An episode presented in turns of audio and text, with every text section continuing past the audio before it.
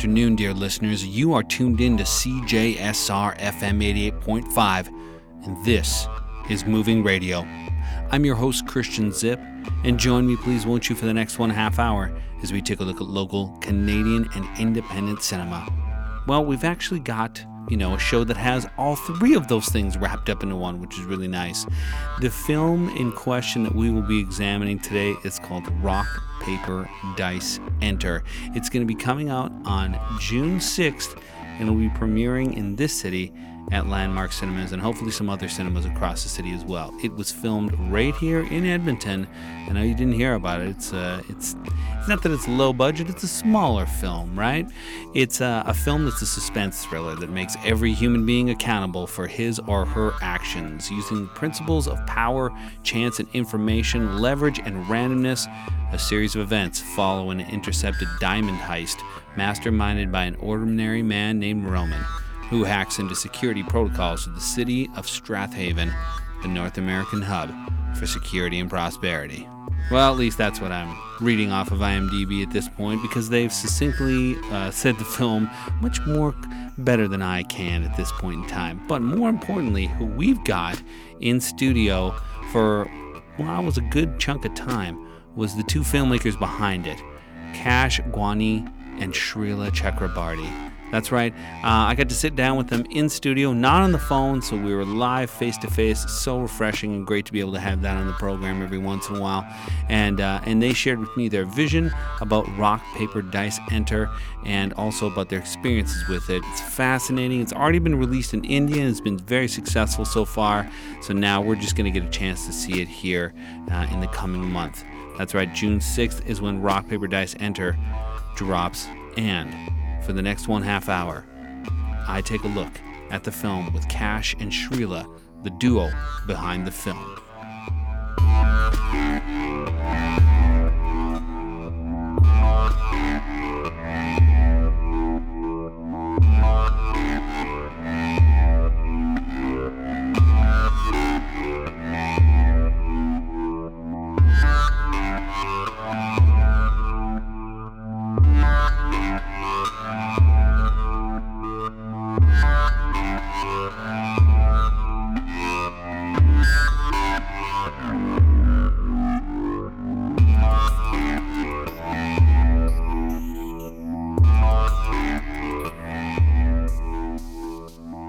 Joining me in the palatial studios of CJSR are a couple of filmmakers who are very excited about a project that they did here, that did with a majority Canadian crew, a lot of Edmonton actors. It's a very exciting project. It's called Rock, Paper, Dice, Enter. It opens June 6th at Landmark Theaters. Exclusively? Yes? Is it an exclusive thing? So are you only dating them? So far, yes, but you never know. Cineplex might pick it up. Yeah, and I like how that you're like, no, we'll date as many people at once as we possibly can. Shrila Chakrabarty and Kash Gawney, right? I said it right the first time, didn't I? Nice. Perfect, yeah. Nice. Guys, thanks so much for coming into the studio. It's a pleasure that you have us in. No way, trust me. I'm lucky to be here with you guys, trust me. And thank you for having us. Yeah. Well, Rock, Paper, Dice, we were just talking before we actually sat down here. Bit of a big deal, and we'll kind of get into some of that stuff and the international, I guess, how it's playing in India right now before it's even opened up here. We'll kind of get into that, but maybe let's let people know what the film's actually about. And that may be a long answer as well, because it's a quite detailed plot, right? Right. Well, there's a short description and a long description. The short one is... You can choose whichever one you watch. well, let's start the last story. I think what do you do? Let's start with Shrila and Kash story. Yeah, Shrila and Kash, we went the idea of not many... a guy and a girl, get together and make films together as filmmakers. And I think over the years we have done our work for the filmmakers here in the country for the last 20 years. We have done our contribution. So we've all been the people behind the backs of some of the other films. Like Shrila did sound for some of the major films here, feature films. I worked tons of stuff, wrote for a lot of them. Eventually came to a point we should do something on our own. Every person has this ambition to do something on their own. So I was writing constantly. And as I wrote and completed a story or a project, never showed anyone. I just sat as manuscripts. I never published any books. any of my screenplays and just sat on them.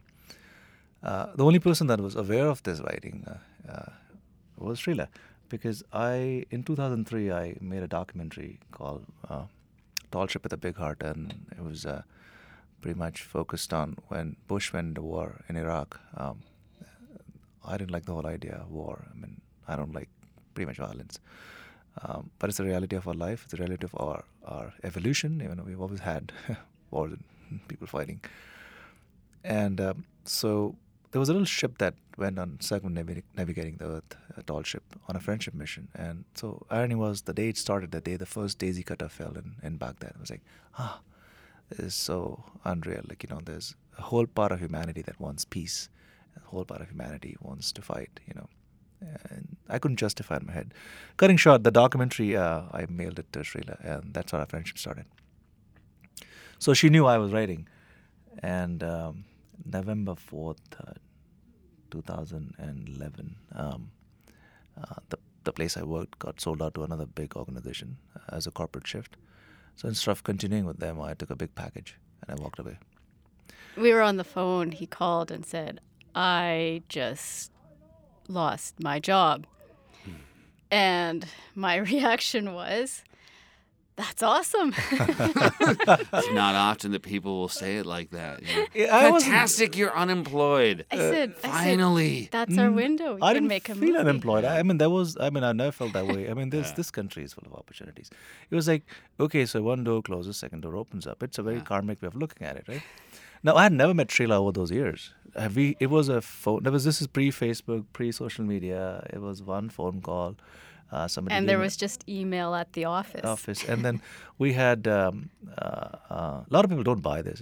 They think we know each other because we look so similar. But no, the thing was we had never met, physically at least. On the phones, yes, then later Skypes and all this stuff. But I didn't know how she looked.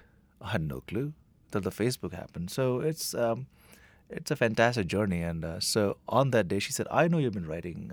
What's the thing you think can become a feature film? And I had written a manuscript called Once Upon a Lama, a story of a guy who gets paranoid, goes under a desk and calls the Dalai Lama. And so it was 300 pages of conversation between the right and wrong with Dalai Lama. And the character in that whole thing was schizophrenic. And so I said, you know what, this can become an awesome thriller if I reposition it and rewrite it.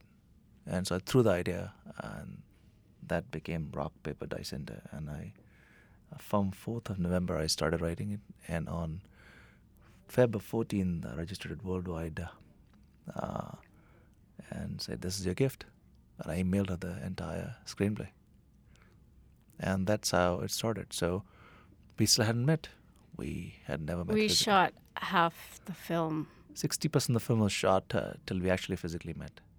No, that is, that's, I don't even know how that works per se, where you're like, no, I totally trust him. No, I can tell you how it works. Vice versa even. That's how deep that probably goes, right? But, clearly you kind of laid the groundwork for that relationship so that it was implicitly already there. And it's like, I know that she or he knows what they're doing and I'm okay with it, right? We call it, I think me and Srila have a nice code for it. We call it faith, hope, and trust. And I think every human should have it. If we have that, tons of things won't go wrong. And that's what happened. Nothing went wrong in the film. Everybody that got on board was with the right meaning, right energy behind it, and see where it's gone. I mean, I think anything you do in your life, it's important to have that element grounded in there, and success is bound to happen. It's just a matter of time. And before we started working on the film, I was doing my research to see what's happening in this HD film world in Canada, and the idea of making a feature in Edmonton, like, I don't know how difficult it was. It was just an idea. It's something that. I always wanted to do. That's always been my goal in filmmaking. But how is it possible to do it? And so using this model of faith, hope, and trust, it's like, okay, you deliver a script, then I will incorporate the company. We will build it out of here. We have resources. Let's start talking to people. Let's see who we can, who else can join us in this adventure. And of course, all the way along, it's like doors kept slamming, and there's already this structure in place. How people who do make larger projects, how they work. We only have 1.5 crews in Edmonton, so if they're occupied, it means you can't, you're out of luck. But I have had the privilege of working with our pro crews in Edmonton, like working in the industry for 20 years kind of has its benefits, right? So I knew that a lot of people are starving for working on a good project. So because we were sitting on an awesome story, this was the other fun part of this journey. When Kash shared with me the script, we had a gag order on ourselves to not share the story because we didn't want to go down that whole route of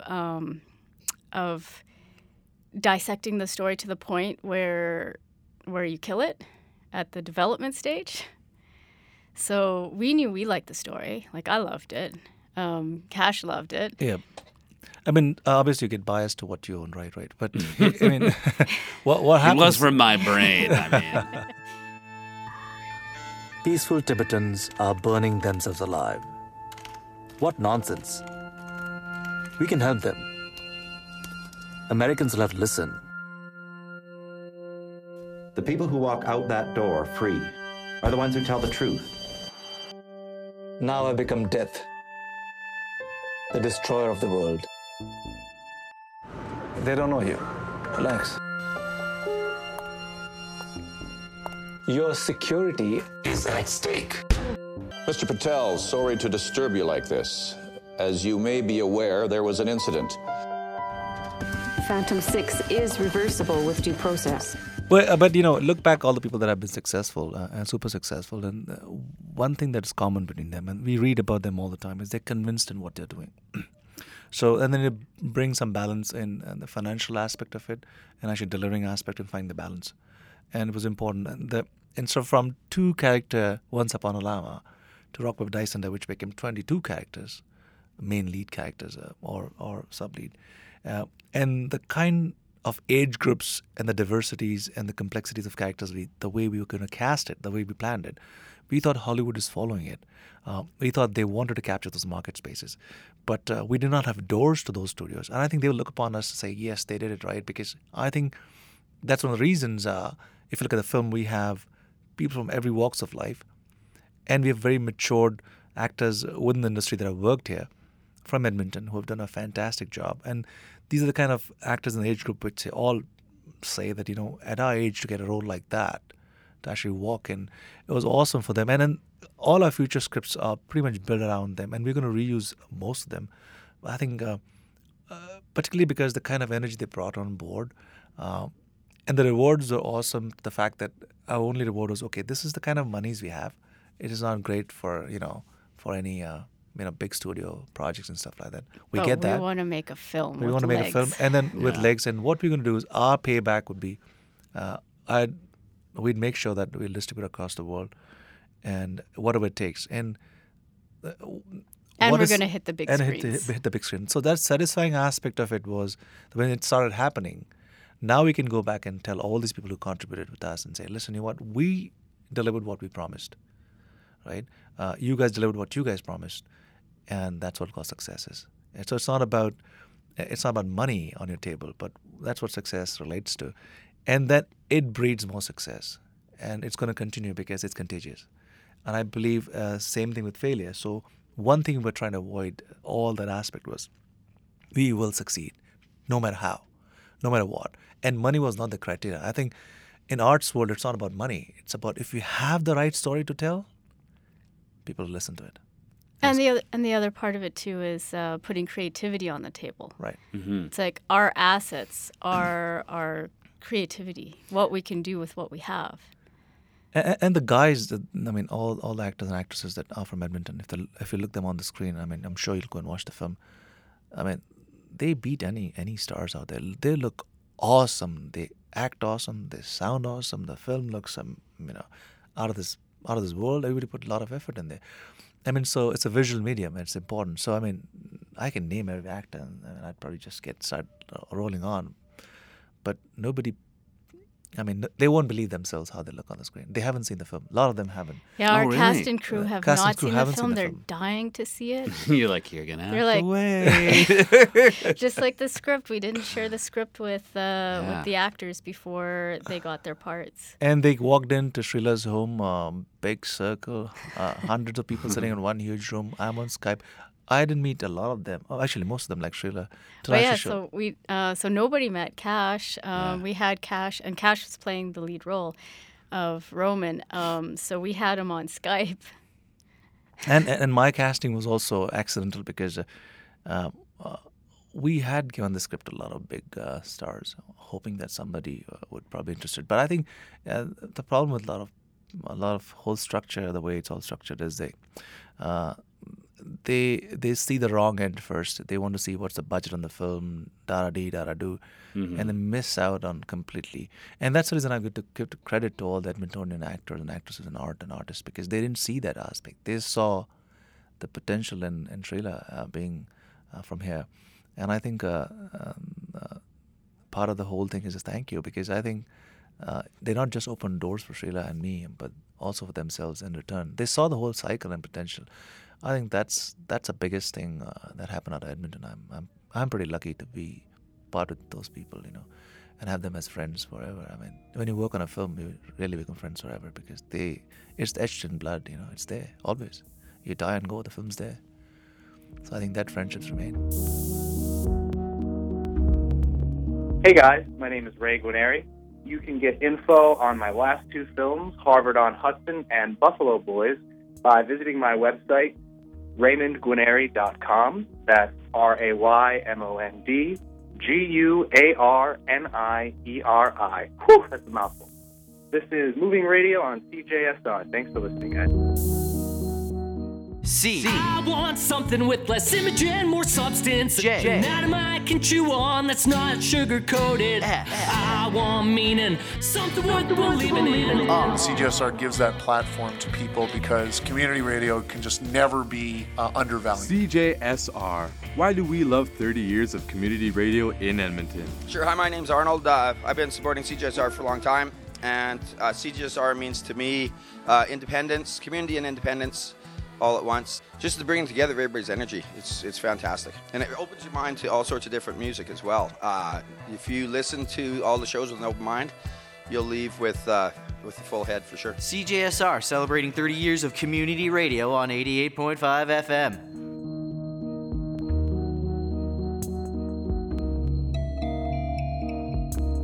The film in question, Rock, Paper, Dice, Enter, opens June 6th. You can catch it at Landmark and hopefully other places.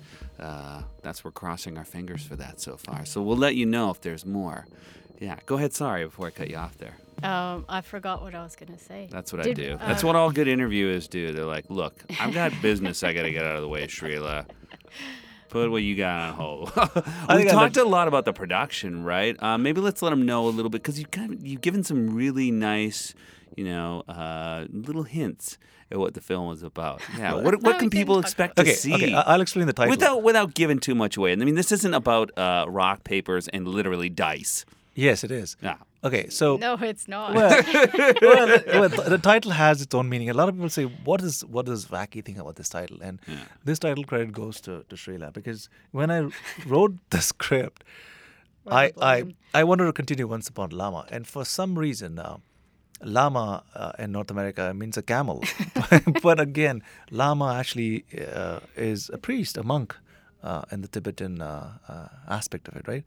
But who knows about, you know, Tibetan monks here? All right, so... I mean, we know Dalai Lama. We know Dalai Lama. So it's like, okay, I'm like, how do we reposition it? So rock is diamonds. Paper is you write something on it. Dice, you play a game of more divination in the movie. Enter is a computer key. And all four come together in the last 30 seconds of the film. So that's how... So that's the literal meaning. That's the literal meaning of the film, right? So if you're intrigued enough with the title, you go and watch the film because the film takes you to the entire journey. A guy steals $30 million worth of diamonds and makes 6 phone calls. And you start deciphering it. So that's the fun. In the last 30 seconds, everything unravels. So it'll bring... so the audiences in this film could be anybody from 15 to as old as possible, right? Because the experience is day to day. So that's the story. And it's a trilogy, so it doesn't end there, actually. So this story is a story by itself, but the film continues. So Rock Paper is a series of films. Rock Paper Mirror Control and Rock Paper Cloud Escape. So 2 more right after this. But those are not the ones you're going to make. I think there's the next film between, which is completely different. But those 2 will follow at some point. Yeah, go ahead. Go ahead. No, you always you're always about to ask another question. So. No, keep going. I think the challenge is I've done my talking. I think the challenge is I've done my part of the talking. I think you should direct some questions at her because it was a lot of energy on her side. Well, I think it's important, too, to kind of address that as well. I think one of the things that you kind of discussed a little bit about was working relationship-wise, and we talked about that, and I thought that was really fascinating that you guys hadn't really necessarily met face-to-face, but had clearly kind of shared your ideas together. So you laid down this foundation of trust. But, and maybe the challenging part for you, Shrila, is that this is a bigger jump for you, right? In that having to take on a project of that size and organize it, what was more challenging for you? This idea of the logistics of trying to make the film happen itself, or more of dealing with the story and having to make sure you take care of the actors and getting the vision you want out of it? Because they're 2 different things you have to handle. The fact that Kash wrote the story took a lot of that creative burden off of me because I could always lean on him to interpret his vision. So I saw the whole film as an interpretation of what he was trying to communicate through the story. So just in our conversations, we could, as soon as I could start to visualize something, it was easy to translate it onto screen. And the characters that were involved, the scenarios were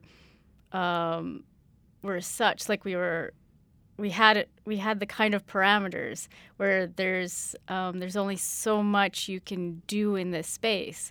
So that was creative but not challenging. It was I was actually freed from. I could let actors do their thing.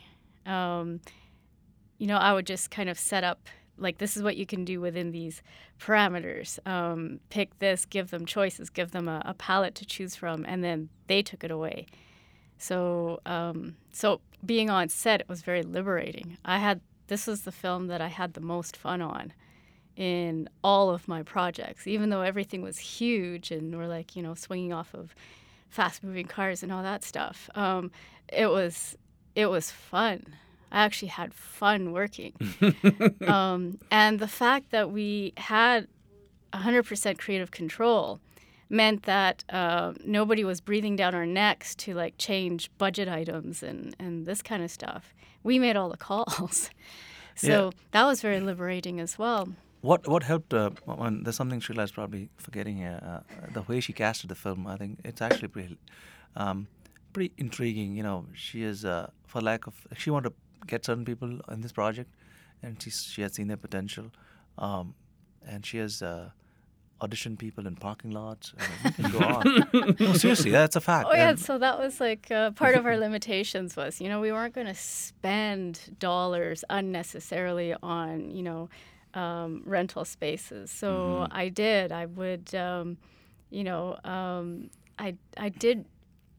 She told me a story once. She said she was in a parking lot. She pulled out this camera and tripod, and this particular person, we won't name the person, was auditioning, and then a bunch of drunk guys say, what are you making? You know how drunk guys can start off, right?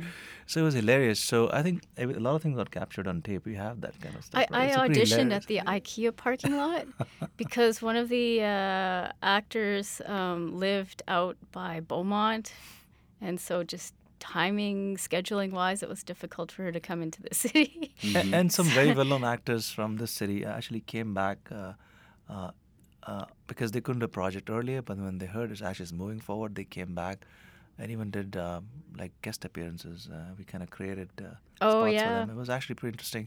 So the bottom line is that Srila put a lot of effort that local relationships make them work. And again, that was like part of the interpretation of the story, like having, again, the privilege of knowing people in the city. Edmonton is boasting with talent.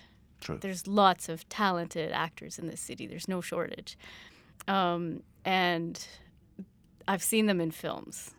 And it's like you knew exactly who could play which role.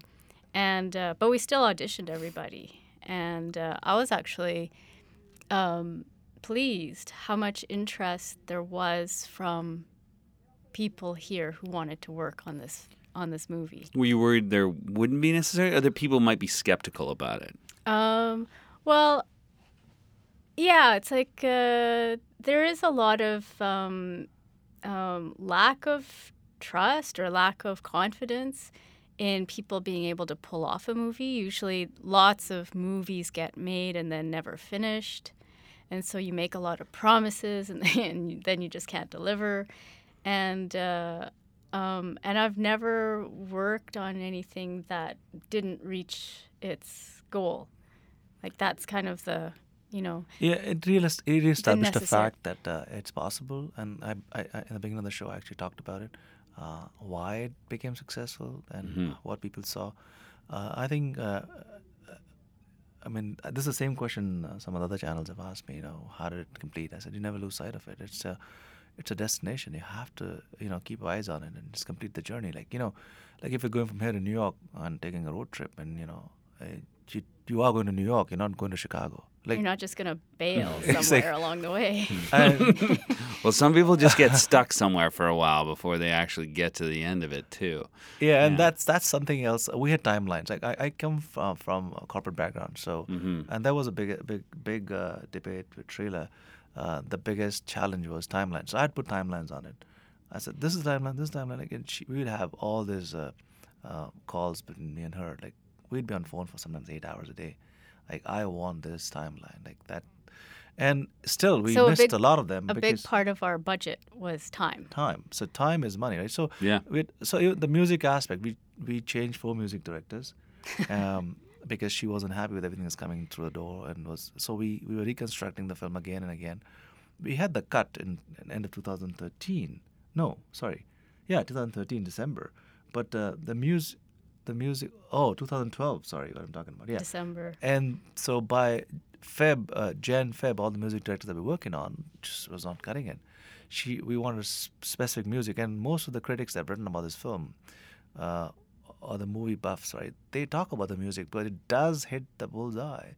And so Srila and Kash branding worked towards it because she came from the sound background, I come from the part of the world where movies are celebrated every day, every second. Though I've been in Canada for 25 years, the interesting element was we had to bring all that together and make it a North American film. This was not a Bollywood film. This was not a Hollywood film. This was our film, what Canada looks like today. And that was part of our initial conversations was we wanted to make an international film. And it was international, it had to be entertaining. So in order to achieve that, it's like it had to have what I considered the cool factor. Yeah. So if it has a cool factor, then we've got a film. So we need a cool look, we need a cool sound, we need a cool atmosphere, and not necessarily artistic or stylized.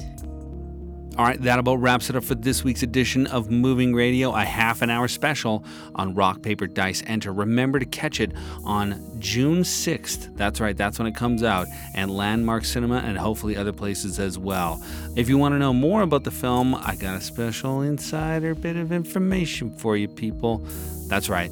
Next week is going to be part two of my focus on Rock, Paper, Dice, Enter. So in 2 weeks' time, you can hear a little bit more as we get closer to the release date, although it won't be a full episode. Also, my good friend Kevin Martin is going to be stopping by. We're going to talk about all things Dead Fest.